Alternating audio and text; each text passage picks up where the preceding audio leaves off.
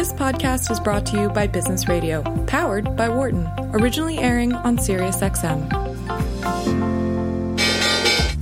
Welcome to our Behind the Markets podcast. I'm your host, Jeremy Schwartz. Alongside Wharton Finance Professor Jeremy Siegel, we tackle the latest market trends every week on Business Radio, powered by the Wharton School, SiriusXM, Channel 132. Our guest consists of experts like the world's leading authority on long-term economic growth, Bob Gordon. We will continue to see jobs created rather than destroyed. Former chair of the Federal Reserve, Janet Yellen. I mean, I don't think either of us ever expected that we would live through a financial crisis. Or even the head of the Digital India Foundation, Arvind Gupta. The reason that people are talking about India is massive digitization and financial inclusion that we have done over the last couple of years. Enjoy this week's show.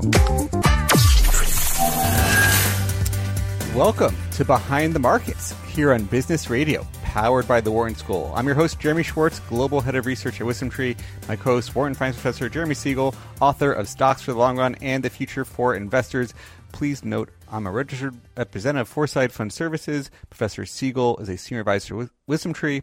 Our discussion is not tied to the offer of so investment products, and the views our guests are their own and not those of WisdomTree's affiliates. We have a really interesting deep dive today on China. We're going uh, the head of Asia Pacific from Exante Data talking about digital currencies, what's happening there, a little bit on Bitcoin and other things. Um, but Professor Siegel, maybe to kickstart our program here, we've got a new president. We've got some new policies. How are you thinking about where it's going on in the markets? Yeah, well, you know, uh, everyone thinks the Democrats are going to so easily get everything they want, and uh, even with a 50-50 uh, Senate and a tiebreaker, I think uh, you realize there's going to be a lot of negotiations. I don't think Biden's getting 1.9 trillion. I mean, uh, they're going to they're going to get a lot as a second, but it's go- it's going to be pared it's going to be pared down um, uh, somewhat. But uh, the basic story. Uh, uh, and and you know I commented on a Financial Times uh, piece uh, this week is that the unprecedented monetary stimulus uh, is is going to provide a boom for 2021, and it's going to provide strong GDP growth, strong corporate profit growth, and and much stronger than expected uh, inflation uh, uh, going forward. Um, jobless claims, uh, you know, show that you know we're where you know the, the virus is is having an impact. Uh, although home sta- sales are good, the PMIs in production are good, but anything you know that involves people moving around in terms of uh, leisure, entertainment, um, travel uh, is still going to be very uh, restricted. Uh, on on the vaccine front, and I, I think that's uh, you know what everyone should be focused on, as I've been saying for months. Um, uh, it, it, it's actually interesting. Um, uh, Biden put a goal of a, a million shots a day. Well, we're already at a million shots a day. We were actually at a million shots a day before he became president. So uh, he he was asked at the news uh, several news conferences. Well, why why don't we do more? Um, and he said, "Oh well, you know, two weeks ago you said I couldn't even do a million. Well, I think it's easy. I think it's going to be. Uh, I think we're going to do a million. We're over a million right now. I mean, the rollout is beginning to get better uh, after a you know a, a, a terrible unfocused start. Um, as I said, we're doing over a million, um, getting it into the arms mostly of people who need it now. And uh, you know, I think people once they get their second shot are going to be much more amenable to to, to get back to the life that they uh, had led before the pandemic. Very, very interesting. Uh, yeah, congrats on a great op-ed and, and piece there in the FT. Any comments on what may drive inflation? Some of the discussion I've been hearing is like, where is this inflation going to manifest the most? Do you see as we reopen? Is there any place that, that you see bigger risk for that? Yeah, well, first of all, I, I mean, I think that uh, you know that the Dems push for fifteen dollar uh, minimum wage. Um, uh, you know, they're going to increase labor costs. Uh, uh, but I think it's mostly going to be strong demand. I mean, I, I, you know, basically, people are going to be buying things. I mean, and and and uh, that they had suppressed, and and that's going to push uh, prices uh, uh, forward. Now there will be more supply and and more workers, but uh, there's a there's a there's, there's hundreds of billions of dollars uh, that are now in savings accounts, that are in checking accounts, that are in transactions accounts uh, that have built up over the year, and I think people, uh, just like after World War II, um, with all the buildup because they, we had rationing then because of the war effort. And then once that rationing ended, wow, everyone began spending, pressing on prices, causing post-war inflation. Uh, you know, more, more, more demand means inflation. We're going to increase supply, but we're going to have wages go up, demand go up, prices go up. It's going to be a great economy. Don't just think of inflation as a terrible negative. Uh, inflation uh, in its early stages is actually a, a good prompter to to a strong uh, uh, economic uh, growth. And as I said, people spending. There's only so much restaurant, so much food. um, and, and so much that you can go back to the parks that you postponed for a year. And I think that that's going to definitely press on on uh, prices next year, including, by the way, uh, a drop in the dollar which I think is going to uh, raise the cost of imported goods, and we already see that sensitive commodities are beginning uh, to uh, match, uh, if not exceed, their pre-COVID levels. Yeah, it's interesting when we think about what should you do on these inflation views, and we talked a lot about uh, the bond market here. Um, some of the portfolios you and I overlook, uh, you've you sort of reduced some bond exposure and added to commodities, and I think that's sort of one of the interesting questions is like how, what what to do for inflation hedging and and and sort of commodities yeah. is one of those places to maybe fund did, did, bonds. Did recommend gold. It's been disappointing because I think it's been drained by Bitcoin. I think it will eventually catch up, but any of the commodities, including the, industrial commodities or the emerging markets, uh, countries that, that represent those, are, are going to be uh, are, are going to be favorable uh, stock market uh, uh, investments in 2021. Yeah, it's interesting. Bitcoin, uh, a little bit of the air on, on yeah. the hotness of that came out the last week. 25% in a week. It's sort of interesting, the volatility we've Which been is actually rel- relatively small for Bitcoin uh, in compared to history. But uh, yeah.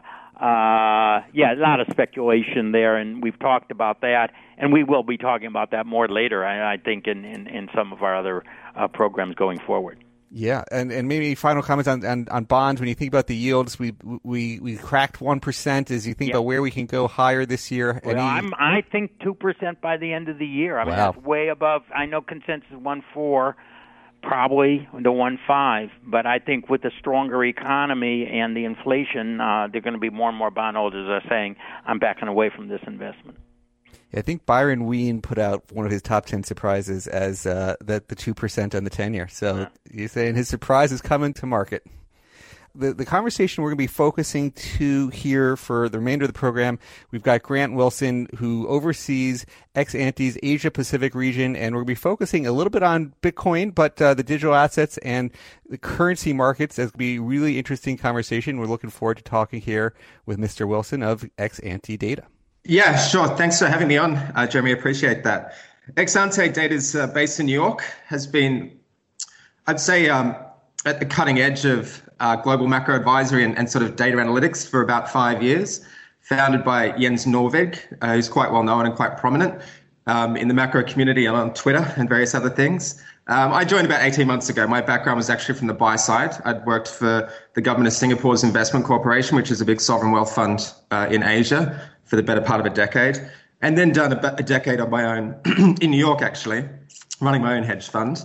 But yes, back in Sydney in Australia, um, thankfully, given what happened in the last 12 months, um, not the sort of place you necessarily want to be um, with, with a young family, uh, New York City. So grateful to be back in Sydney. Joined Exante about 18 months ago. and the pandemic itself, I should say, Jeremy, was quite a game changing event uh, for Exante because it, it, showed the importance, I think, of having a full stack of data uh, early on. Um, we weren't just doing capital flow analysis, we were doing uh, virus analysis from, from January onwards. And we saw a, a tremendous knowledge gap um, in financial markets in terms of the importance of the event very early on, very early on. And so we spent most of last year, certainly the front part of last year, sort of connecting the dots between epidemiology, between alt data, uh, mobility, um, financial markets and more traditional things that we're well known for. And I think that that really um, showed off Exante's wares in terms of having a great set of uh, data scientists in the team, but also people um, with experience at the pointy end of uh, global macro who are able to sort of connect the dots um, and push very, very aggressive uh, narratives into the marketplace and into the global media space as well. So last year was, I think, uh, sort of quite a crowning achievement for for Exante and has really firmly established, um, you know, Exante at the at the real premium end of uh, global macro advisory. So, who would you say is benefiting the most from some of your work? Is it currency people? Is it asset allocation people? Equity people, all the above? Like who's who's predominantly becoming users? Yeah, we saw early on, I think, at Exante's um, evolution that hedge funds were the t- typical sort of market participant that would come to us for um, detailed insights. And frankly, they're just um, generally in a better position in terms of budget to pay for our services. Um, but I would say in the early part of the pandemic, that was clearly the most action orientated uh, client segment that we had. There was just tremendous demand to understand what was going on. And again, we'd flagged this from, I think, Jan 20, and we'd started publishing it daily from Jan 27 of last year. So we were like way early. And we did come under some scrutiny as well, because like right through February, if you recall, markets were rallying and the virus was cooped up in China and people thought it was um, irrelevant and the sell side was pushing back against it we held our line through that period, and then through March, it was an explosive period uh, for us, probably the busiest we've been ever. Um, and you know, Jens and I probably have 50 years of market experience between us. Yeah. And so, what we saw then was a crossover, not just the hedge fund community that already put on some pretty big bets, bearish bets, um, but we saw uh, corporates reaching out, um, trying to understand. And these are like big corporates, some of the biggest corporations in the world, management consultant firms, uh, we changed our onboarding process because we were just totally overwhelmed by the amount of interest and the fact that it was coming from uh, different segments. Real money was really slow, um, and in some cases, I think just held through it. Um, now, that's not everyone because you know the risk parity segment got badly caught out, and they have mandatory you know drawdown uh, space. Even ETFs, uh, and that's probably your world, Jeremy. Like you know, it was, it was just um, a really tremendously um, differentiated um, point in time for global markets. And so, family offices, private banks, I mean, you name it, everyone was getting stress tested in, in some way. But um, we were also in collaboration with government at that time and with the Imperial College of London's um, epidemiological team, frankly. We, we published, a, they published uh, an important paper on, on China coming out of lockdown, which was based on our old data set. So it was a, it was a rarefied uh, moment in yeah. time. Um, and we were on the front foot throughout that. And we definitely saw, as you typically see when it comes to shocks, uh, the hedge fund community reacting first, um, filling their knowledge gap quickly, rapidly, and then the real money segments catching up. Um, and the corporates also engaging um, very aggressively and, and, retooling their sort of their plans, um, their survival plans, and also you know looking for opportunities as um, as the world changed so dramatically. Yeah, we're gonna, we're going to drill into China in some detail with one of your latest posts. But before we get there, like, what do you have a sort of from all the work that you guys have been producing in these the, these subscriptions, any sort of top down level view of where we are in that that virus um, as you think about the global recovery? Any or high level views here you want to share? Yeah, the guys are very much focused on the vaccine rollout now. Um, and again, if you just have a quick look at our Twitter feed, which has got some um, publicly available resources there, you'll get a sense of, of what we're thinking. Um, but we're tracking that at the country level, at the state level in the US.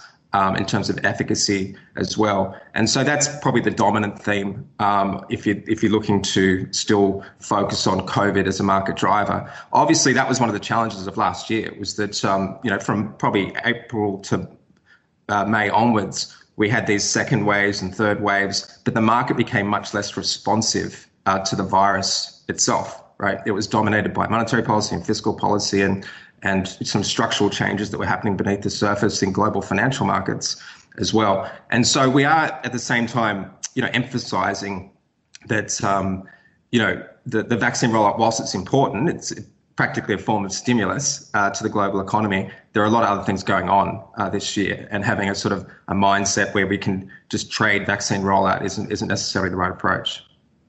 Yeah, interesting. I mean, I saw Jens publishing a little bit on the sort of monetary policy combined with fiscal that you just talked about, and is that going to be the catalyst for inflation. Like we had all this QE before, yeah. and now you know is is the the combined effort. Is this the year of reflation, inflation? Any, yeah. any view there? Yeah, the inflation thematic is is definitely um, getting some airplay, and um, particularly at the start of the year, because I think we've had a you know a move in energy prices as well, and break evens uh, have um, have moved. And it's true, like, you know, depending on what you look at, whether it's monetary base or M2, there's some pretty unique things uh, which are going on globally and particularly in the US. And so you are finding, you know, the, the old inflation uh, camp, you know, rolling its arguments out. And there'll be base effects as well. So, you know, it's going to be interesting to see how central banks recraft their narrative um, to hold the line in terms of their stimulus programs, or if they don't. Um, listen, I, I'm a you know, I'm a I'm a risk manager at heart. You know, I ran my own hedge fund for a long period of time, and so I would actually caution, you know, trying to gravitate towards one theme or another, whether it's inflation or vaccine rollout in the first and second week of January. Um, I think it's really important to keep an open mind at the start of the calendar year in terms of what's going to happen next, and that was sort of really helped us last year. If you think no one was talking about a pandemic in mid-Jan last year, and the world just flipped on its axis. And so I think just keeping an open mind early in the year is important. I'm actually quite fascinated by what's happening with uh, Trump uh, being deplatformed um, and the potential for quite a radical polarization of the right uh, in America and Trump remaining somehow center stage for longer than he should have been. And so, I, you know, there's there's a lot of stuff going on right now that I think you need to be across. Um, and keeping an open mind early in the calendar year is a good idea if you're trading risk. Yeah, we're we're talking with Grant Wilson, of head of Asia Pacific for uh, Exante Data, and, and Grant, let's sort of go towards on on talking Trump. You know, I think one of the the main narratives when first Trump first came in is is trade wars with China.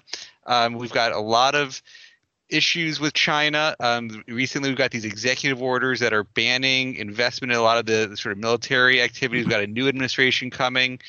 Um, and, and you've been writing about China, but as as before we get to some of the specifics, any high level views on the U.S. China relationship and and what you see about investor interest in China, how it differs from the U.S. to some of your clients around the world? Yeah, massive topic, obviously, and particularly pertinent sitting in Australia because we've sort of been caught up in the middle of this um, situation as between the US and China. Australia is one of many countries that tries to sort of strategically balance between the two. But you know, China is our largest consumer, and the US is our um, security blanket. So it's a particularly acute situation here. And you may not know, Jeremy, but we led the charge on a couple of things. A government here, Huawei, was you know, technically an Australian initiative. Um, we banned 5G first, and that went global. And China's um, you know, took, taken a very dim view of that because that was a key piece of not just national but uh, global infrastructure for them. And we also led the charge on the Wuhan inquiry for the virus, right? So the Morrison government here, who's been pretty closely aligned, not so much with Trump, but with Mike Pompeo, um, has been, you know, pretty much on the front foot. And you've seen the result. You know, China's uh, tried to, and has indeed, uh, levied various forms of, of, tariffs and other forms of uh, trade protectionism against uh, different segments of the Australian export market. So, in, in terms of the US, listen, I think the, the relationship between the US and China has durably changed as a consequence of the Trump administration. And I think there'll be aspects where there's some form of rapprochement sought uh, through the Biden uh, administration, but it's hard for him to move first because he can't be seen as you know too soft on China. But I think in very simplistic terms, because it's such a massive topic, Jeremy, maybe just um, you know uh, demarcate between trade tensions, where I do think there is some potential uh, for rollback. Um, if China can just provide an opportunity for the US to come to the table on that, um, you've seen the Europeans already do a deal, you know, with the with, with China uh, recently as well. I do think there can be some normalization of trade, and that you'll see different vectors open up of complex interdependence on the currency, capital flows, where they'll try to normalize things. But the, the, flip side of that is that anything in the technology sphere, in terms of technology transfer, IPs, critical infrastructure, that now falls globally in terms of um, its importance into a different domain, into the domain of security, national security. And I don't think that's going to change under Biden. There's just too much concern um, in terms of the way China's been able to project influence through the region and through the world, um, you know, through different forms of technology transfer. So I think you're going to end up with a real digital divide. You know, China's pushing ahead in many ways on that, including through Huawei rolling out an operating system which people don't really know about and which could ultimately host its own apps and displace China's reliance upon uh, Google and Apple in full. So, and it, it's it's clearly an outward part of their strategy uh, in terms of reducing any form of dependence themselves. So, I do think you're going to ultimately end up with um, you know a digital divide. China trying to push that out uh, through the Belt and Road, through their um, digital currency, through various other means. Um, but still an attempt, I think, to try to roll back some of the trade tension this year. No one really wins from that, you know, and I think both sides will recognize that. Yeah, I've been talking a lot about like who can give U.S. tech. You know, the U.S. tech companies have been on. You know, they've dominated the U.S. market. You know, and in some ways, China's big tech have are even more dominant in their market. You know, and they've been. You say who could have outperformed the Nasdaq? Well, China Tech did quite well last year, uh, and, and, did better than the Nasdaq. Um, and you sort of, and now you sort of, you're getting more of these headlines they haven't taken the step of an Alibaba and Tencent and make those, you know, on these prohibited lists. But I don't know if you hear any of, do you hear any of that? You know, there's some headlines last week talking about that. Um, you know, any any worries that you hear around the world from the big tech in, in China? Yeah, I mean, it, it came and went last year a few times. I think, um, firstly, when you know China quite successfully, I have to say, um, rolled through Hong Kong with its national security yeah. law. Um, you saw, you know, some outrage at that time and an attempt to open up different forms of leverage on Chinese banks as well as uh, tech company. Um, but it's very, very hard for the US to, you know, to sort of weaponize uh, some of those things coherently. Um, and then we, you know, we saw things like the TikTok situation uh, later in the year and so on and so forth. I think this will flame out um, somewhat, you know, once Trump's out of office. Biden's going to have his hands full. Yeah, there's a lot going on. And so I think just inflaming um, this stuff, particularly like Tencent and Alibaba are domestically orientated companies principally. Um, and they've also got large Western shareholders. So, and, you know, frankly, um, Alibaba in particular is not in the best of uh, books with Beijing right now because they're coming unstuck in terms of the payment system and whether the Chinese government's going to compete um, with Alibaba in terms of this new digital currency project. So I listen. I, I am not sure. Um, it's complicated, but I just don't think it will be the first thing um, that uh, you know comes to mind for the Biden administration. There might, frankly, be some tail risk in the next nine days. Like I think that's probably right. a more realistic sort of situation um, that Mnuchin is is told to sort of um, keep swinging uh, as much as he can on the way out the door. Well, that brings up, uh, as you mentioned, Alibaba competing on the digital currency. That was sort of the motivation for reaching out. You just published a, a new blog on a a I think called Money Inside Out is where you guys are publishing some some content, and you know you just wrote about this the central bank digital currency, um, and you know you had a, a, a, a, statement that 2020 is like an inflection for fiat versus fractional reserves. Maybe talk about what you think happened in 2020. That's the inflection. What is the old paradigm and new paradigm? What's going to be so important about those differences? Yeah, thanks. Yeah, we started this blog uh, in December as sort of a team project because we are still sort of holed up behind our paywall, you know, with our corporate clients and our hedge fund clients and all the rest of that. And we recognize, though, that you know we've got more to say and sometimes creative and provocative things to say. I write a column for the Australian Financial Review uh, most weeks, so I, I'm able to sort of um, communicate to a mass audience there. But I think Jens felt it was time for Exante, for at least some of the senior uh, team, to be able to, you know, write stuff which is sort of at the cutting edge, sometimes a little bit speculative, um, and push it out publicly. So that the blog you just mentioned, Money Inside It Out, is available for anyone to see. And that note, the first one that I contributed on China, yeah, that one sort of blew up. I have to say, we can obviously see how many subscribers we've got now, how many how many people read it, and it was like I don't know, like five or six times more. So it's interesting. Um, in the social media world, right? I found it on Twitter. Yeah. You know, I'm on Twitter. Yeah. I saw probably Jens or you, and you know, I was like, wow, this is a pretty interesting piece. Yeah, I'm not on Twitter at all. I was trying to be a private person for most of my life. But yeah, this one, I'm still getting emails from people that, you know, I knew five, ten years ago. So, oh wow, this is interesting. Didn't know about this, and how are you, sort of thing. So it's it's gonna. Um, I'll have to follow it up in February because it was it hit a real gap, I think. And listen, the gap is just that everyone's sort of just mindlessly focusing on crypto at the moment and making too much money off it, right? And so they're able just to um, put all their sort of emotional energy into that space, and that's a complicated space too. But I think the point I was trying to make in the article at the, at the outset was let's not just talk about crypto, let's talk about digital currencies. Like that's the proper phraseology.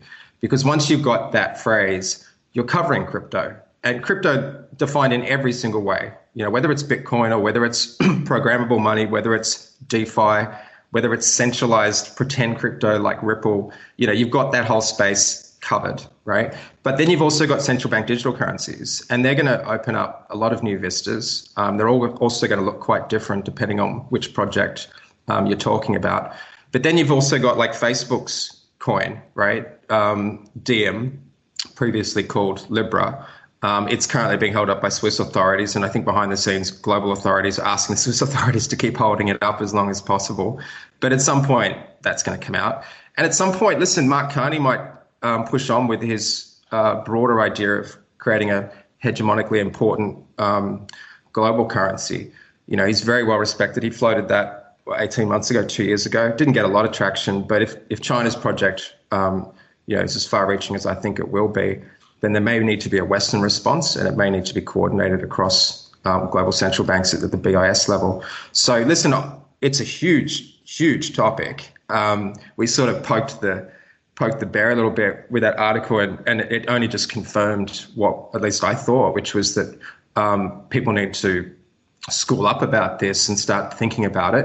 I'm not suggesting that it's got directional implications for dollar China or things like that, um, but I think people need to put this on their radar. So that's why I sort of wrote the article in provocative terms, in the sense that what I was effectively arguing was that you know the transition point um, that we've had in global monetary system, we've only really had a few. You know, uh, gold standard to interwar period, um, like through the Bretton Woods system, then the collapse of Bretton Woods into fiat and fractional, which is what I would characterize the last 50 years as being.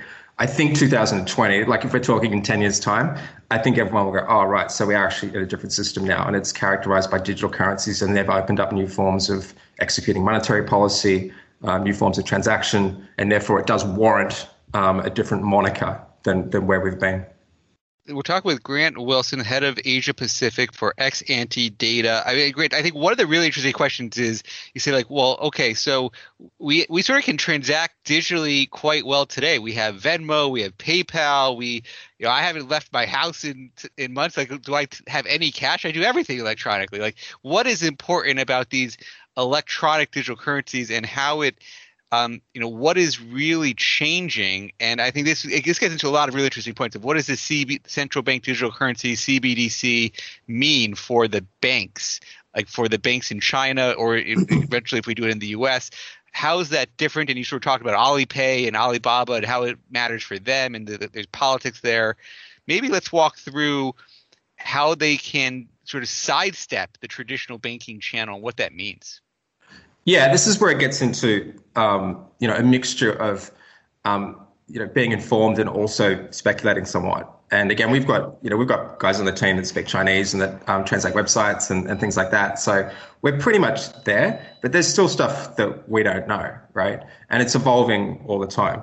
Um, in terms of like the big conceptual um, sort of starting point, Jeremy, it may just be useful to reflect upon um, digital currencies and, and including crypto. And the key innovation, really, and this is you know this is what Satoshi did, was um, enable us to have peer-to-peer transactions, right? So you don't need a commercial bank or a PayPal or a financial intermediary in the middle of the digital transactions that you referred to, right?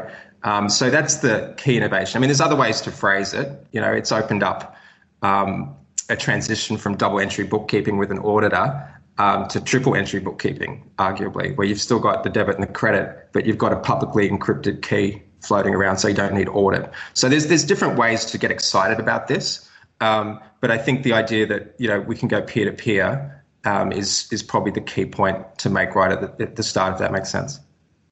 Yeah, and I think that's that's one of the fears from the regulators, perhaps, is that if they used to transmit policy just through like the big banking channel, if if they right. sort of really develop, it sort of puts the big banks, quote unquote, out of business in some way. Yeah, I mean, again, like it's it's really cool. It starts to explore some of these outer perimeters because it, it starts to blow your mind, but it also starts to inform the way that these projects will probably be rolled out because there's vulnerabilities here.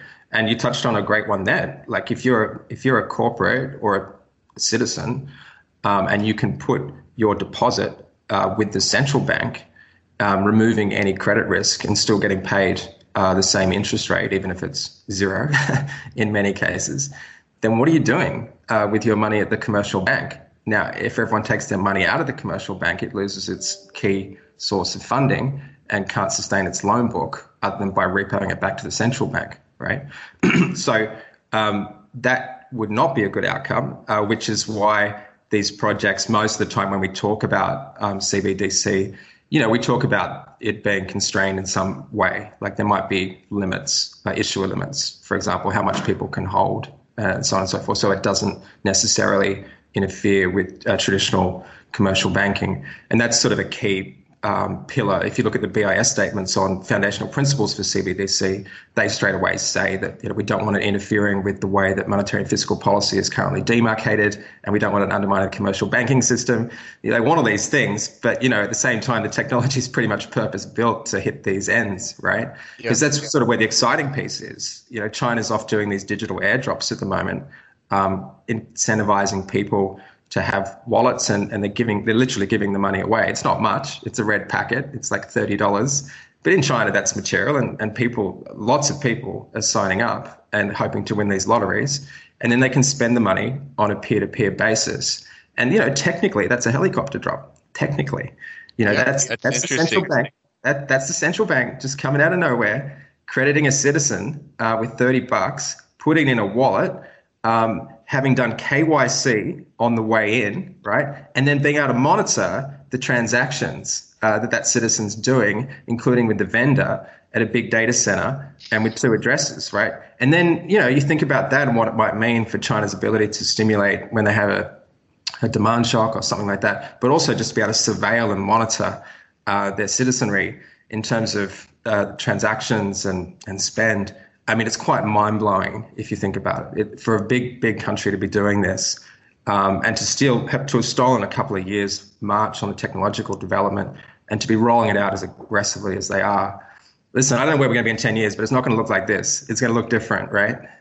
I mean, you you had a line like the West is talking, but the East is doing. I mean, I, I think about like India also that like they sort of banned some of the really large bills to try to end some of the corruption, and you had to they sort of gave everybody a digital number where they could open their bank accounts, like with with you know all with lot sort of leapfrogging technology in many ways. And sort hmm. of you wonder if if you know you, there was all sort of questions is the fed effective at buying bonds and doing the qe programs? But hey if they had these they could they could directly not just support Wall Street with their QE, they could actually directly give pe- money to the people, like you're saying China's doing the drops. Um, maybe that's where the direction's going.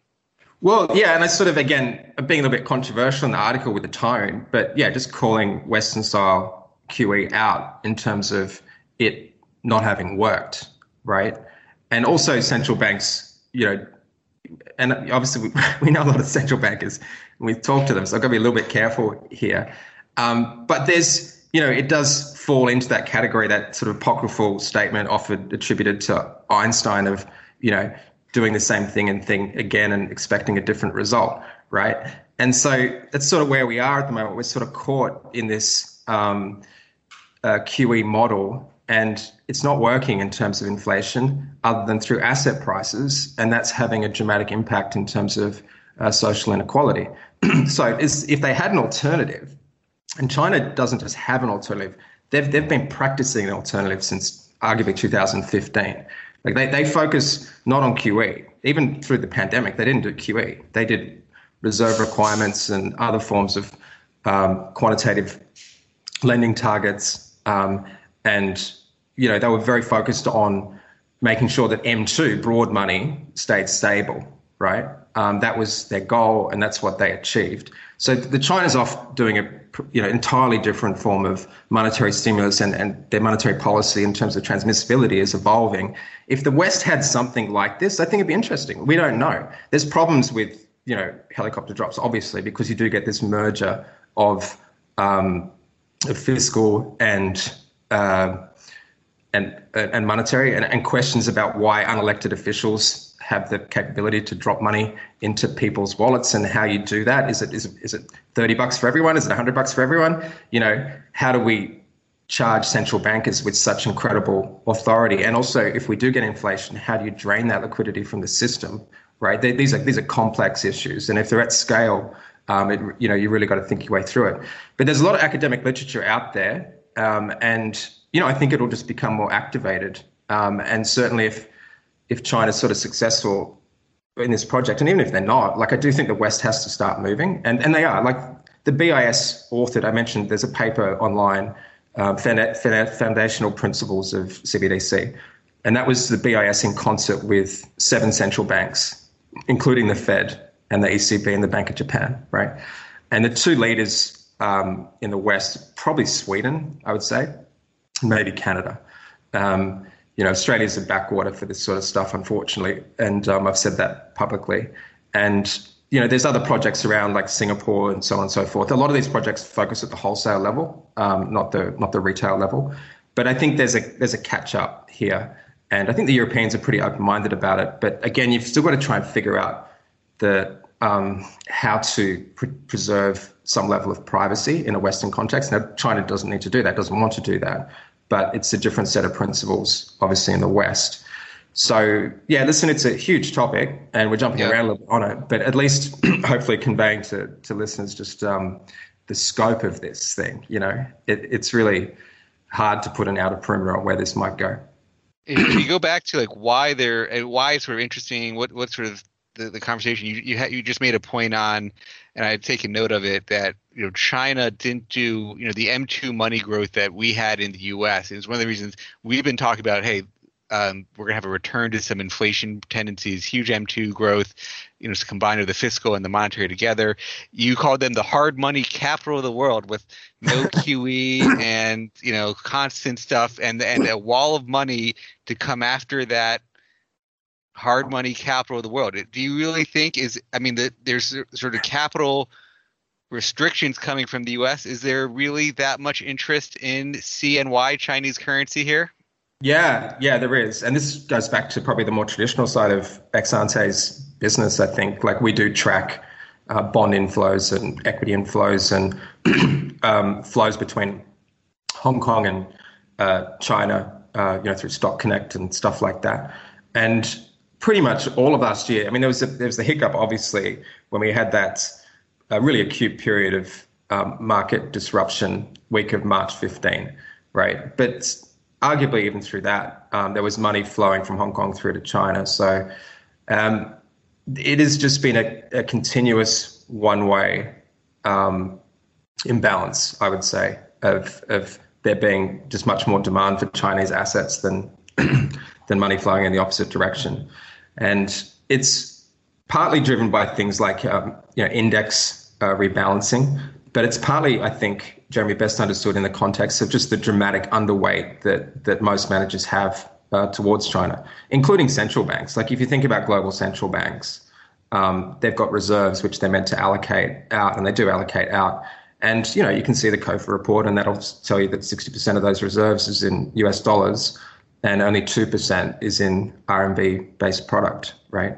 Now, China's got a lot of those reserves, but even if you strip China out of the, the metric, you're going to get to 3%, which just tells you that reserve managers are structurally underweight. But you could go around the real money um, community globally and, you know, you can make similar arguments and you can just ultimately get to this point where um, not only do they have this trade surplus, um, but there's just this ongoing demand um, for, for Chinese assets. And yeah, it's still a function of yield. And maybe the average person going into these products is is not um, motivated by esoteric arguments on Chinese monetary policy, but they might well be motivated by a three percent nominal yield. Um, you know, it's something which you can't really get in other places. And the infrastructure's you know much better now as well through Bond Connect. You know, it used to be more difficult to get money in, or there were quotas, or liquidity issues, or visibility on pricing issues, and so on and so forth.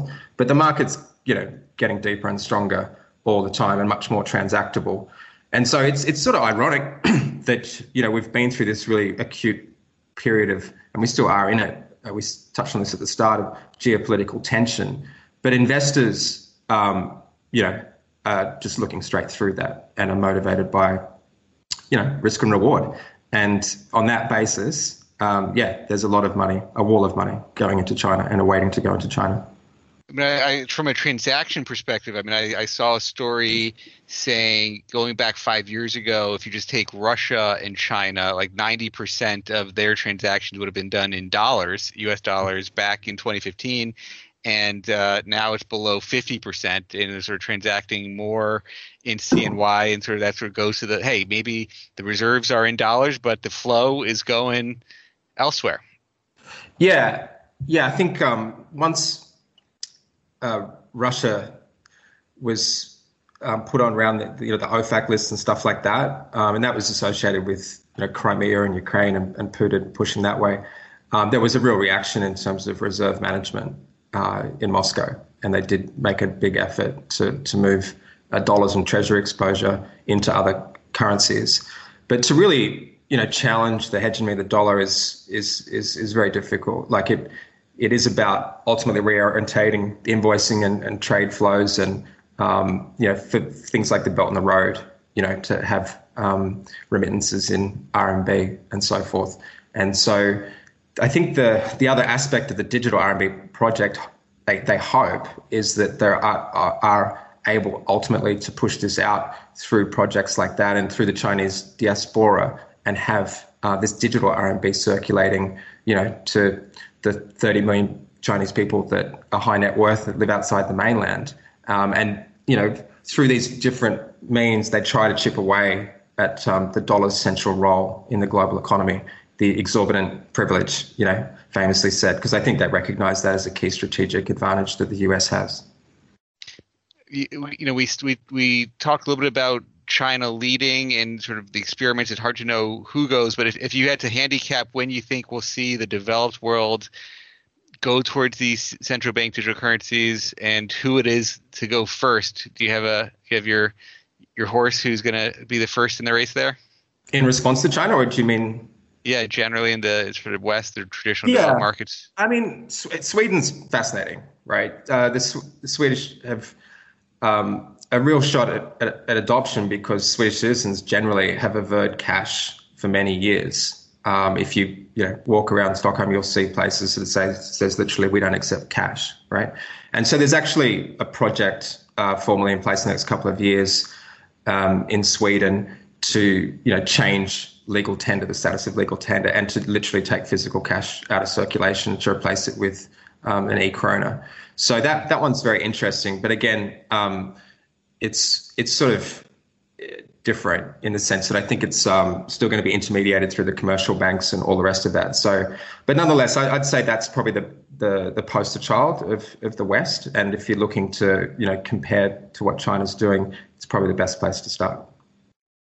Very interesting. Now you you sort of alluded that Bitcoin was its own animal in in that post, but also tied into it. You guys have a view on what's what's happening in Bitcoin? Sort of the, the scarcity story is, has been yeah. been driving the flow. How how do you think about it? Yeah, I had to credentialize myself because you know everyone's now they're doing what I refer to as crypto signaling, which is sort of carbon dating their involvement and um, making sure that people know that they were there back and when. And so I, I, I, linked to something I wrote in 2013, which is when I sort of first started looking uh, at it in depth. And um, so I'm guilty of that too. But it is it is um, something that has fascinated me for a long time. Uh, you know, I think the white paper that Satoshi wrote is a historical document. You know, it's it's incredible, and um, where it's got to is is fascinating and infuriating um, as well. And so, I mean, I think ultimately, right now, um, I'd be very very wary. Um, you know, and uh, this is you know someone that holds but also trades, right? And so I think around the turn of the calendar year is a precarious point um, for the asset class. We saw that 2017 18. Sometimes it's things like tax effects and um, other ructions, and we've already seen you know pretty explosive move up and down. And I think for people that are new to it, maybe trying to understand, you know, some of the the ways that the the true evangelists think about it and try to quantify it. So there's popular models out there, like the float floater stock model is worth a look. Um, network transaction to, to value ratio is worth a look. So it's not just sort of arbitrary. Um, but even with these models, Jeremy, like, listen, if you want a number, I can tweak a parameter in that model right. and I can get you that number. And that could be 10,000, that could be a million, right?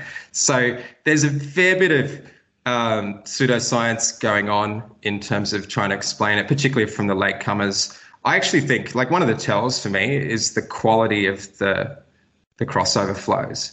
And so when I and I won't name people here, when I see some people making headlines and saying things and reorientating, reorientating their businesses um, on the fly, I get extremely um, concerned that you're going to have right. you know, a pretty big correction. And so, listen, there's there's obviously a huge bull case. Uh, PayPal could open it up to transactions this year. Uh, we are seeing serious, uh, you know, moves underneath uh, the surface as well in terms of crossover interest. Um, but yeah, listen, look where it came from, um, and um, school up. You know, school up. I think is probably the best message from us at the moment, rather than just giving uh, arbitrary sort of price targets. I mean, the, one of the interesting stories, I you know, I that crossed my radar, and I you know ties into the story that we were just talking about on on China is how disproportionate some of the mining activities are coming from China. That you know that where a lot of the miners are located are in China, and and so you wonder, you know, there was news this week on like the UK, you know, some UK regulators saying you could lose all your money in Bitcoin. Like, what would the kind of things be that would make it really a, a sort of a, a negative? Well, there's always the government basically outlawing the transactions in some form, you know, and they say, like, well, what would do that? Well, U.S. and China tensions, you get all this Bitcoins accumulating in China somewhere, and the tensions go so, so the U.S. government takes more action. I mean, is that any? Is there anything to that story of all the Bitcoin mining happening in China? I mean, there's great irony. Absolutely, you know, it's around seventy percent for Bitcoin at the moment, and a lot of it's done in Xinjiang, which is a province where the Uyghur uh, containment and re-education camps are. This form of over um, yeah. Islamic suppression. So it's quite ironic that you've got this libertarian sort of ideal and everyone making these quick fortunes in the West and sort of proclaiming um, these noble uh, ideals. And yet, I think 25% at the moment is is next door to these camps, right? So that's um, that's a sad reality. Um, there's also, you know, a lot of uh, debates if you're talking about sustainability of, um, you know, carbon emissions. Again, the the evangelists will tell you that they're using a lot of stranded energy and um, renewable energy now and all the rest of it. But yeah, it's not an ideal way to think about building a new financial infrastructure um, to have such a carbon intensive um, consensus process at the heart of it. And this is where the, the contrast to central bank digital currencies is actually quite profound because central bank digital currencies by their nature, the consensus protocol is much more centralized, right? Technically, China's project doesn't actually involve a blockchain at all. Um, so they can they can uh, put through um, hundreds of thousands of transactions per second. It can be it's much more scalable than a decentralized project. Now, these decentralized projects, they're trying to get to scale, right? There's different initiatives, the Lightning Network and sharding in the case of Ethereum. But just at its at its nature, um, central bank digital currencies are going to be more sustainable from an ecological point of view, also faster, much faster. And so, yeah, in terms of um, the, the famous uh, China shutting down Bitcoin argument, um, yeah, this is referred to as a double spend attack. So if you control more than 50% of the hashing power, um, you can potentially um, break the input output transaction uh, model, which is right at the heart of Bitcoin, and um, spend the Bitcoin twice and undermine the credibility or fork uh, the coin, right? So this this is technically possible, but still extremely difficult to achieve because there is decentralization within the Chinese mining pools, and a question of why Beijing would want to, you know, do this if they could. But it's interesting, you know. There's always you'll find some conspiracy theories online if you if you look hard enough. Um, I think that the people that are really deep in the weeds will tell you that if if they tried to do that, um, you'd see it coming, um, and there could be some reorientation of the hashing power to protect it. But yeah, listen, you don't have to be watching Mr. Robot or whatever to get your head around this sort of stuff. You can. It, it's it is true that um, and Ripple's CEO made this point when um, he took that hit from the SEC that uh, the predominance of of mining power is based in China. Any, you know, we've talked about a lot of good topics here. Um, any other things where things that you got you're focused on at Exante that you want to make sure we we cover in this conversation? Yeah, it's a pretty broad conversation, but why don't I just finish on one broader note? Indeed, um, I wrote a second blog on the weekend uh, on, um, and this is going to sound, you know, potentially left field for a lot of people, but not people that are in the space or um, that are in real money or corporate land, um, but on sustainability reporting. So the idea that companies, um, you know, over the next five years or so, are actually going to be forced not to just report uh, profit and loss, but they're going to be forced to report sustainability metrics um, and quantify the impact, forward-looking impact of sustainability uh, on um, profit and loss and do scenario analysis and all the rest of this. Um, this this space is is really taking off, um, and it will um, do much um, more service to the planet than a lot of other things. And I think if people are not aware of this area, even in macro land, um, they should take a look because it is actually expressible um, now. There's enough tools and quantitative graft and rigor uh, and heft being put into the space that there are ways to, to trade uh, this theme. And uh, if you're in corporate space, it's going to become mandatory. Uh, so New Zealand, the UK, uh, and Hong Kong have already announced mandatory climate related financial disclosure for 2023 4 5 type area. And I think the rest of the world will follow because the IFRS is, is now being rolled out as the global cheerleader of this initiative, which is the point I made in the blog. So that's just another thought bubble, um, probably a different blog or podcast, Jeremy. Um, maybe later in the year if you want to untap that area because I think it's fascinating and I think it will ultimately redefine how we think about capitalism and financial markets because you you know you're getting people like BlackRock and you know Bridgewater involved on the buy side perspective. No, that's that's a that's a really interesting way to end. You know, I certainly a lot of my European colleagues would say the same thing. It's sort of standard discussion yeah. in Europe. It's increasingly coming to the to the U.S. and, and other markets. So, have you got um, an ETF, uh, Jeremy? WisdomTree ESG ETF yet? We do some work in the area. Um, there's oh, for sure. Yep, we're focused on that as well. So, yeah. so absolutely. This has been great. It's been a lot of fun. We've talked yeah. with Grant Wilson um, from Exante, head of Asia Pacific. Thanks so much for joining us on Behind the Markets, Grant.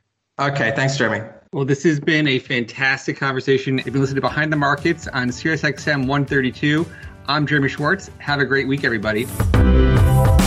Thanks for listening to the Behind the Markets podcast. If you want to learn more about WisdomTree, visit wisdomtree.com. You can also follow me on Twitter at Jeremy D. Schwartz. I'd like to thank Patty Hall for producing our live program on SiriusXM channel 132 and our podcast producer Daniel Bruno. Join us next week for another edition of the show. For more insight from Business Radio, please visit businessradio.wharton.upenn.edu.